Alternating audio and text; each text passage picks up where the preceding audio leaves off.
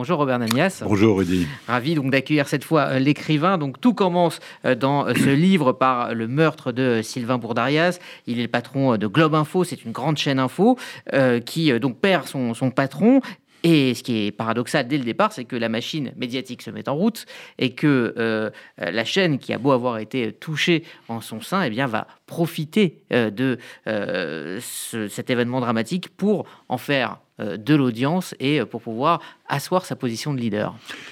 Oui, vous avez raison de dire que d'abord c'est un polar. Et c'est un polar qui, je l'espère, respecte tous les codes du polar, à commencer par le fait qu'il faut vraiment attendre euh, la fin du livre euh, pour découvrir euh, qui a tué qui. Avec beaucoup de fausses pistes. Oui, avec bah, ce qui est normal, ce sont les codes habituels du polar. Et de ce point de vue-là, d'ailleurs, je pense que c'est typiquement un bon roman de vacances. Enfin, je l'espère en tous les cas, je le souhaite. Mais d'abord, j'ai choisi la forme du polar parce que je pense que le roman policier, qui traite des enquêtes, au fond, euh, traite de ce qui est aussi euh, l'activité euh, journalistique et l'activité des médias. On a d'ailleurs souvent reproché aux, journalistes d'avoir une activité qui est proche de celle des flics. et on voit cette proximité dans le livre. Et on voit tout à fait, parce qu'elle elle peut exister, et elle existe, on en reparlera, j'imagine. Mais c'est aussi l'activité de la police, l'activité de la justice, c'est d'abord de rechercher la vérité. Et d'une certaine manière, euh, l'activité journalistique, c'est aussi de, euh, de tenter de la dire et de toute façon de la rechercher, euh, plutôt que de faire le contraire, qui malheureusement aujourd'hui poussé notamment par les différents canaux d'information, à commencer par les réseaux sociaux, conduit certains aujourd'hui à euh, prendre quelques libertés précisément avec euh, cette vérité. C'est pour ça que j'ai choisi euh, ce, cette forme de polar parce que c'est aussi une réflexion, d'abord une réflexion personnelle sur l'information, son traitement aujourd'hui, ses dérives qui ne sont pas d'aujourd'hui, mais qui se sont beaucoup accélérées depuis quelques années. Mais euh, c'est aussi parce que, effectivement, euh, notre métier, et je le rappelle dans ce livre, c'est d'abord d'aller chercher derrière le miroir la vérité, comme au fond euh, on peut le faire lorsqu'on mène ou on conduit une enquête policière. Et avec des règles bien précises. Avec des règles, des codes, des valeurs.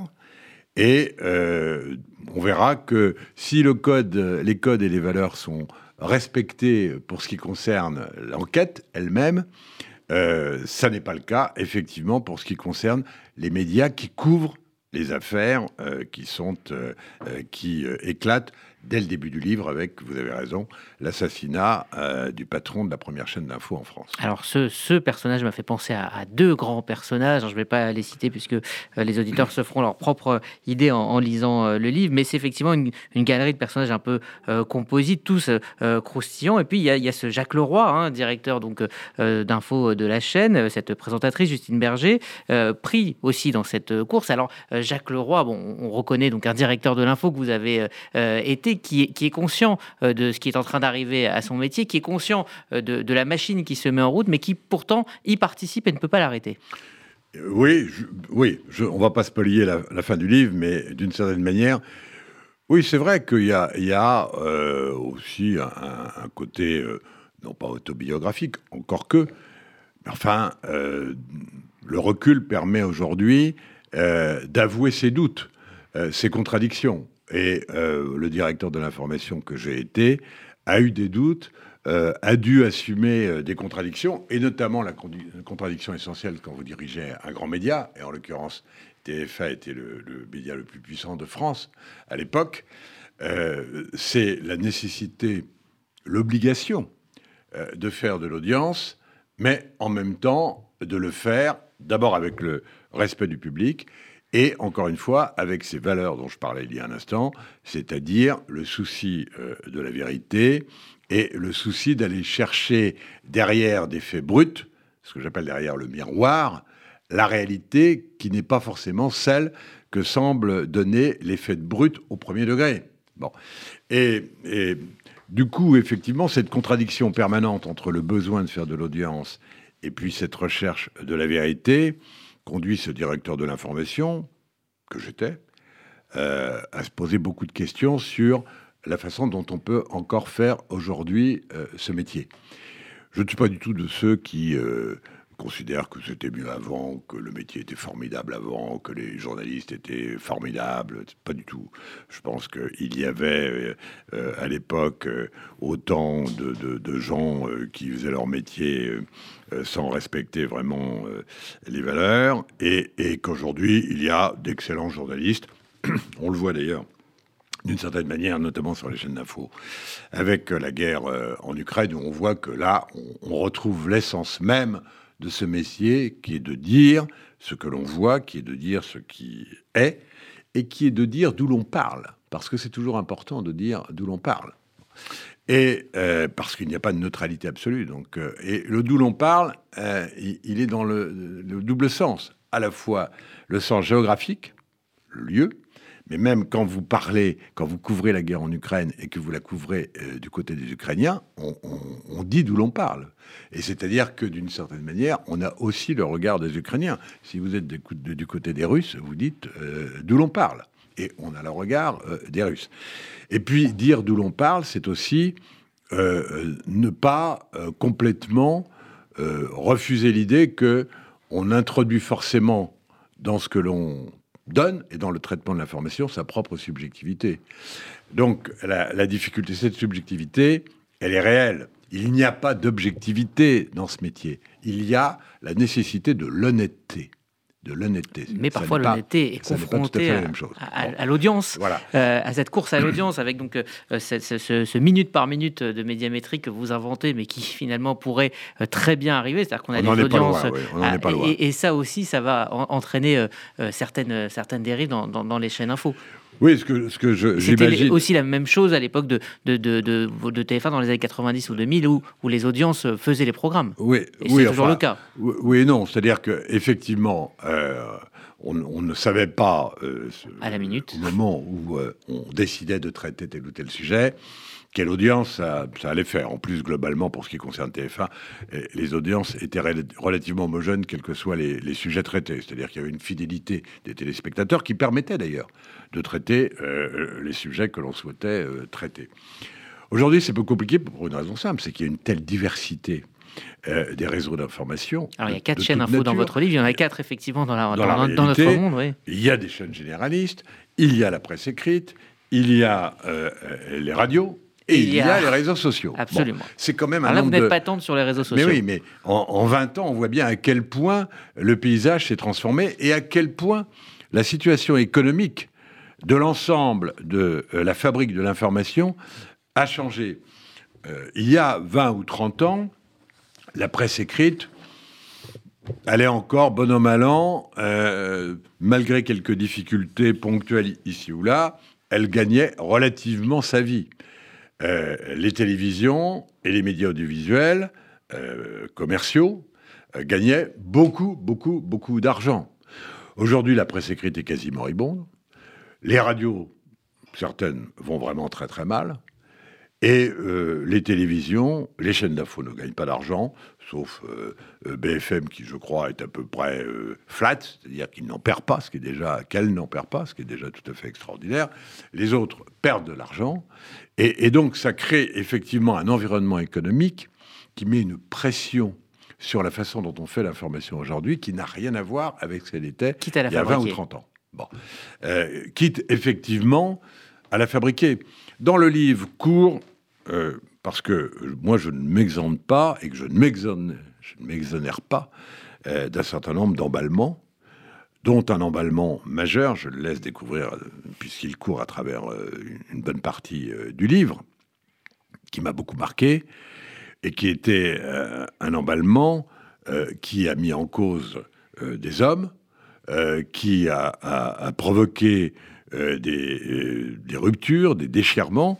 Et ce que je dis aussi à travers ce livre, c'est que moi, ce que je regrette, c'est que de plus en plus, pour des raisons d'audience, euh, à partir d'une situation donnée, on la développe de telle manière euh, que, euh, au fond, on ne sait plus très bien quelle était la réalité de départ, et quelle est la part de réalité créée à travers l'information que l'on donne. Vous comprenez ce que je veux dire? Bon, voilà. Euh, par exemple, vous avez, un fait, et puis à partir du moment où vous passez des heures et des heures sur les plateaux à développer ce fait, on ne sait plus si c'est le fait dont on parle encore ou si on, ne parle plus que de ce qui est dit sur les plateaux de télévision. Bon, euh, je, rappelle que quand même, et on a vu à quel point les choses effectivement se sont dégradées depuis cinq ans, les Gilets jaunes, dont euh, je dis que effectivement, au départ, c'était une réalité tout à fait nécessaire. Il fallait la traiter. C'était un fait. Un fait. Qui a nourri qui, finalement Voilà. Bon, il y a 9 millions de personnes qui sont pauvres dans ce pays. à ce moment-là, il y avait des taxes euh, qui, euh, était, euh, qui avait été votée, notamment une taxe sur l'essence qui allait mettre en difficulté des millions et des millions de gens. C'était une réalité dont ne se préoccupaient pas beaucoup les médias. Et puis tout d'un coup, voilà qu'un certain nombre d'anonymes se sont emparés des réseaux sociaux et les médias derrière ont repris ce qui se disait sur les réseaux sociaux. Tout cela était une réalité. Ce qui est devenu finalement une information fabriqué au point qu'on ne sait plus au fond quelle est réellement l'ampleur, quelle a été l'ampleur du mouvement des, Gilets jaunes, à quoi ça correspond aujourd'hui. On peut, gloser pendant des heures et des heures, mais on ne sait plus très bien à quoi ça correspond. Euh, la vérité, c'est que euh, quand vous voyez le samedi euh, de 8h du matin à 10h du soir une antenne entièrement occupée par des manifestations, je rappelle quand même qu'en France, il n'y a jamais eu plus de 300 000 manifestants. Ça ne veut pas dire que ça ne représente pas la situation de difficulté, de précarité, de pauvreté de millions et de millions de Français. Bon, qui se retrouvent ensuite dans les urnes, il y a eu un effet très souvent dans les, dans justement. extrêmes d'ailleurs. Mais euh, l'œuf et la poule, où est l'œuf, où est la poule à un moment donné On sait que le samedi est une journée calme sur, votre télévision, le front de l'info et que finalement, voilà. Bah, vous, regardez la vous, regardez la télévision, euh, toutes les télévisions, et puis vous voyez une France à feu et à sang pendant toute une journée. Vous vous dites même que euh, le gouvernement va tomber dans les heures qui suivent. Ça n'était pas non plus la réalité, c'était une réalité euh, fabriquée. Bon, donc c'est tout cela dont je dis aujourd'hui que il n'y a pas suffisamment de réflexion et de recul par rapport à l'information qui est livrée, et que d'une certaine manière, c'est infiniment dangereux. C'est infiniment dangereux. Euh, ce, roman, qui je l'espère encore une fois est d'abord un, polar euh, divertissant, c'est fait pour, voilà, mais c'est aussi une, réflexion sur le fait que l'information aujourd'hui euh, risque de produire le contraire de ce qu'elle devrait être, c'est-à-dire des éléments qui permettent d'avoir du recul, de réfléchir, etc. Là, elle nous embarque dans un mouvement dont on ne connaît plus tout à fait l'origine. Et euh, euh, c'est un cri d'alerte sur ce qu'est devenu aujourd'hui euh, la fabrique de l'information. Avec également des références très dures à, Twitter et de la manière dont le monde journalistique se positionne par rapport aux réseaux sociaux. On ne vérifie plus l'info. Est-ce qu'aujourd'hui, c'est Twitter qui, donne le ton de, de l'info? Ce devrait être. C'est un élément de connaissance d'appréciation, d'évaluation. Pour moi, moi, je suis, moi, je suis présent sur euh, Twitter en m'efforçant de ne jamais, évidemment, ni être euh, insultant, ni quoi que ce soit, ce qui est quand même une triste marque fabrique de ce réseau, en particulier de celui-là qui est d'une violence extrême. Ce qui n'était pas le cas au départ, d'ailleurs. Ce qui n'était pas le cas au départ, et ce qui n'est pas le cas forcément de, certains autres. Mais celui-là est particulièrement euh, violent. Euh, il faut rappeler d'abord que même s'il a énormément d'abonnés en France, 7 millions, ça n'est pas non plus la France. Oui, ce n'est pas l'opinion. Donc voilà, donc c'est une opinion euh, déformée que l'on a à travers Twitter. Donc, journalistiquement, c'est pas inintéressant d'évaluer ce que peut penser une partie de, l'opinion, mais en n'oubliant jamais que ça n'est qu'une partie. Deuxièmement, vous voyez de plus en plus sur les écrans de télévision des images, et là aussi, ça peut être utile, des images qui proviennent uniquement euh, d'amateurs qui les ont mis sur euh, Twitter, qui se pensent éventuellement journalistes. Bon, très bien. Il est évident qu'aujourd'hui, compte tenu des demandes, il faut alimenter la machine en permanence, des demandes des chaînes d'infos, par exemple, il est évident qu'ils ne peuvent pas être partout et avoir des images de tout, surtout si c'est un événement qui n'était pas prévu. De n'importe quel type d'ailleurs. Pas forcément un événement politique, ça peut être un fait divers, ça peut être une inondation, un incendie, n'importe très bien. Et donc, on voit bien que de plus en plus maintenant, les chaînes se nourrissent de ce type euh, euh, d'images. Sauf que c'est très bien si elles sont vraiment évaluées, verrouillées. Je ne suis pas sûr qu'elles soient toujours évaluées, verrouillées. Les manipulations, la qualité parce que les, ceux qui utilisent Twitter, euh, souvent d'ailleurs, sont soit des militants quand on parle de politique, euh, et souvent euh, extrémistes, mais ils, connaissent parfaitement, eux, les codes qui permettent de modifier, de truquer, de déformer, bref, de manipuler. Et donc, si les journalistes ne font pas leur travail, qui est un travail de recul nécessaire euh, et de validation après vérification de l'information, euh, bah forcément, euh, on va dans le décor. Or, aujourd'hui, on est un peu limite. c'est vrai que, honnêtement, il y a encore dix ans, il y avait très peu de journalistes qui regardaient Twitter. Maintenant, c'est vrai que moi, j'ai commencé ce métier. On arrivait le matin quand on faisait de la radio et on lisait goulûment l'ensemble de, la presse. Bon. Et puis, au bout d'un certain euh, temps, euh, c'est la presse qui, elle, a, regardé avidement euh, les 20 heures, par exemple. Mais enfin, tout ça était de l'information quand même pour l'essentiel, vérifié, validé. Aujourd'hui... En 280 caractères. Aujourd'hui, on se jette goulûment sur 280 caractères le matin pour savoir ce qui se passe. Bon, c'est insuffisant, c'est clairement insuffisant. Et c'est vrai que on ne peut pas réduire ce que j'appelle la fabrique de l'information à ces modes de fonctionnement. C'est cela que je dis dans, dans, ce, dans ce, roman, et, c'est une forme de, de cri d'alerte, oui.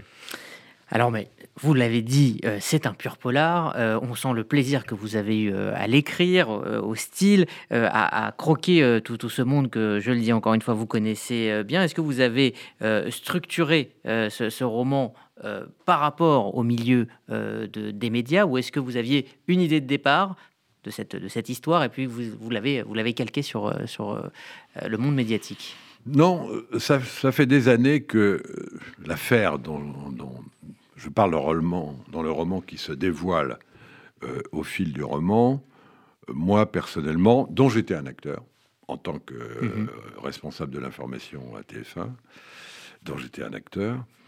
C'est une sorte de est, une, est une blessure pour moi.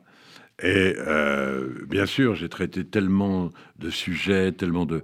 on a dû, pendant à l'époque où j'ai été euh, directeur d'information, on a dû diffuser à peu près 40 000 reportages dans les journaux. Donc, très bien. Cette affaire a duré, mais elle a duré quand même quelques semaines.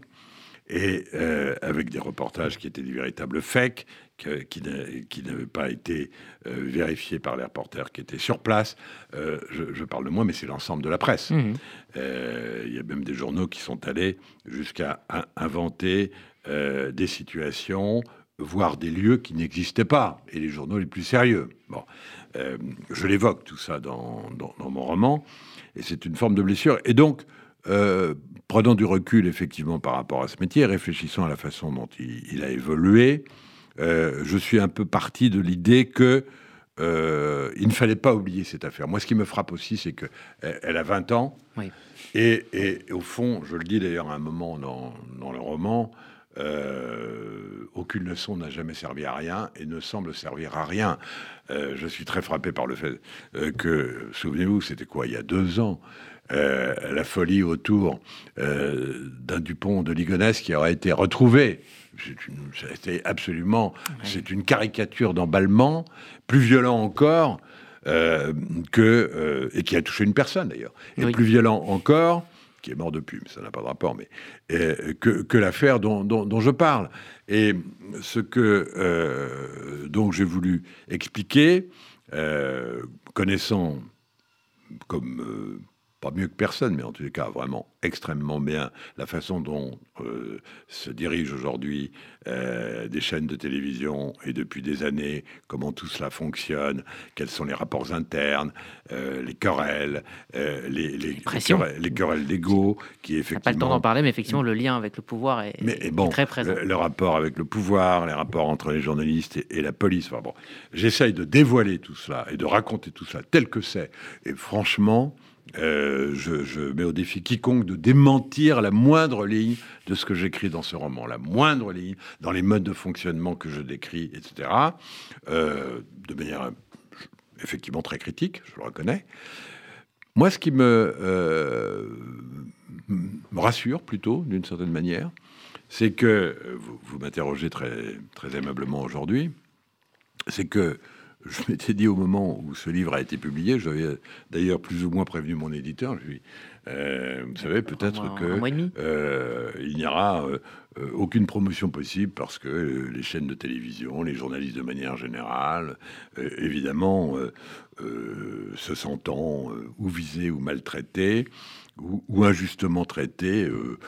Bah, ignoreront le roman. C'est exactement le contraire. Ah bah, tout le monde s'y reconnaît. Et c'est tout à fait. Oui, mais c'est tout à fait. Enfin, moi, ça m'a plutôt rassuré. je dois dire que j'ai eu beaucoup, beaucoup de retours positifs de confrères que je connais ou que je ne connais pas, d'anciens, d'anciens euh, collaborateurs. Et chacun reconnaît qu'il y a matière aujourd'hui à réflexion. Je le dis parce que ça, c'est plutôt encourageant. Euh, c'est vrai qu'on on atteint une limite aujourd'hui dans la façon dont on traite l'information. Il faut retrouver ces codes, notamment les deux codes fondamentaux que sont la vérification de l'information et surtout la hiérarchie de l'information. La hiérarchie de l'information, c'est le plus important. Et c'est ce qu'on a le plus perdu de vue quand vous voyez des heures entières, des journées entières, la même information traitée comme si plus rien n'existait, nulle part, ni en France, ni dans le monde. Euh, on perd le sens de la hiérarchie de l'information, mais c'était également vrai dans la presse écrite. C'est l'effet euh, chaîne info. Quand le journal Le Monde euh, fait tous les jours maintenant, tous les jours, et, cherche tous les jours à faire cinq colonnes à la une avec un titre qu'il ne mérite pas forcément dans la hiérarchie d'information du monde, d'ailleurs qui renvoie parfois à une page intérieure où il y a une demi-page, voire un mm. quart de page, il y a là même, c'est une dérive. Ça ne mérite pas ça. Et, et donc, moi, je suis, en tous les cas, plutôt euh, heureux, heureusement surpris, que euh, l'accueil dans le monde des journalistes et des médias a été très positif. Et je pense qu'il euh, y a une réflexion à mener et qu'au fond, il y a déjà beaucoup de journalistes qui l'amènent. Merci Robert Namias. Et euh, évidemment, ça parle de médias, mais, mais c'est un pur euh, polar avec euh, tous les rebondissements et les fausses pistes qui vont vous amener au, bout de ce roman absolument passionnant, haletant. ça s'appelle Mortel Comédie. C'est aux éditions de l'Observatoire. Merci Robert Namias. et puis je profite pour vous remercier pour cette saison à nos côtés et vous souhaiter de bonnes vacances. vous écoutez RCJ Midi. Dans un instant, on parlera justement de cette semaine spéciale Veldiv. La semaine prochaine, Laurence Goldman va nous faire écouter quelques témoignages euh, qui seront au cœur euh, de cette euh, semaine sur RCJ.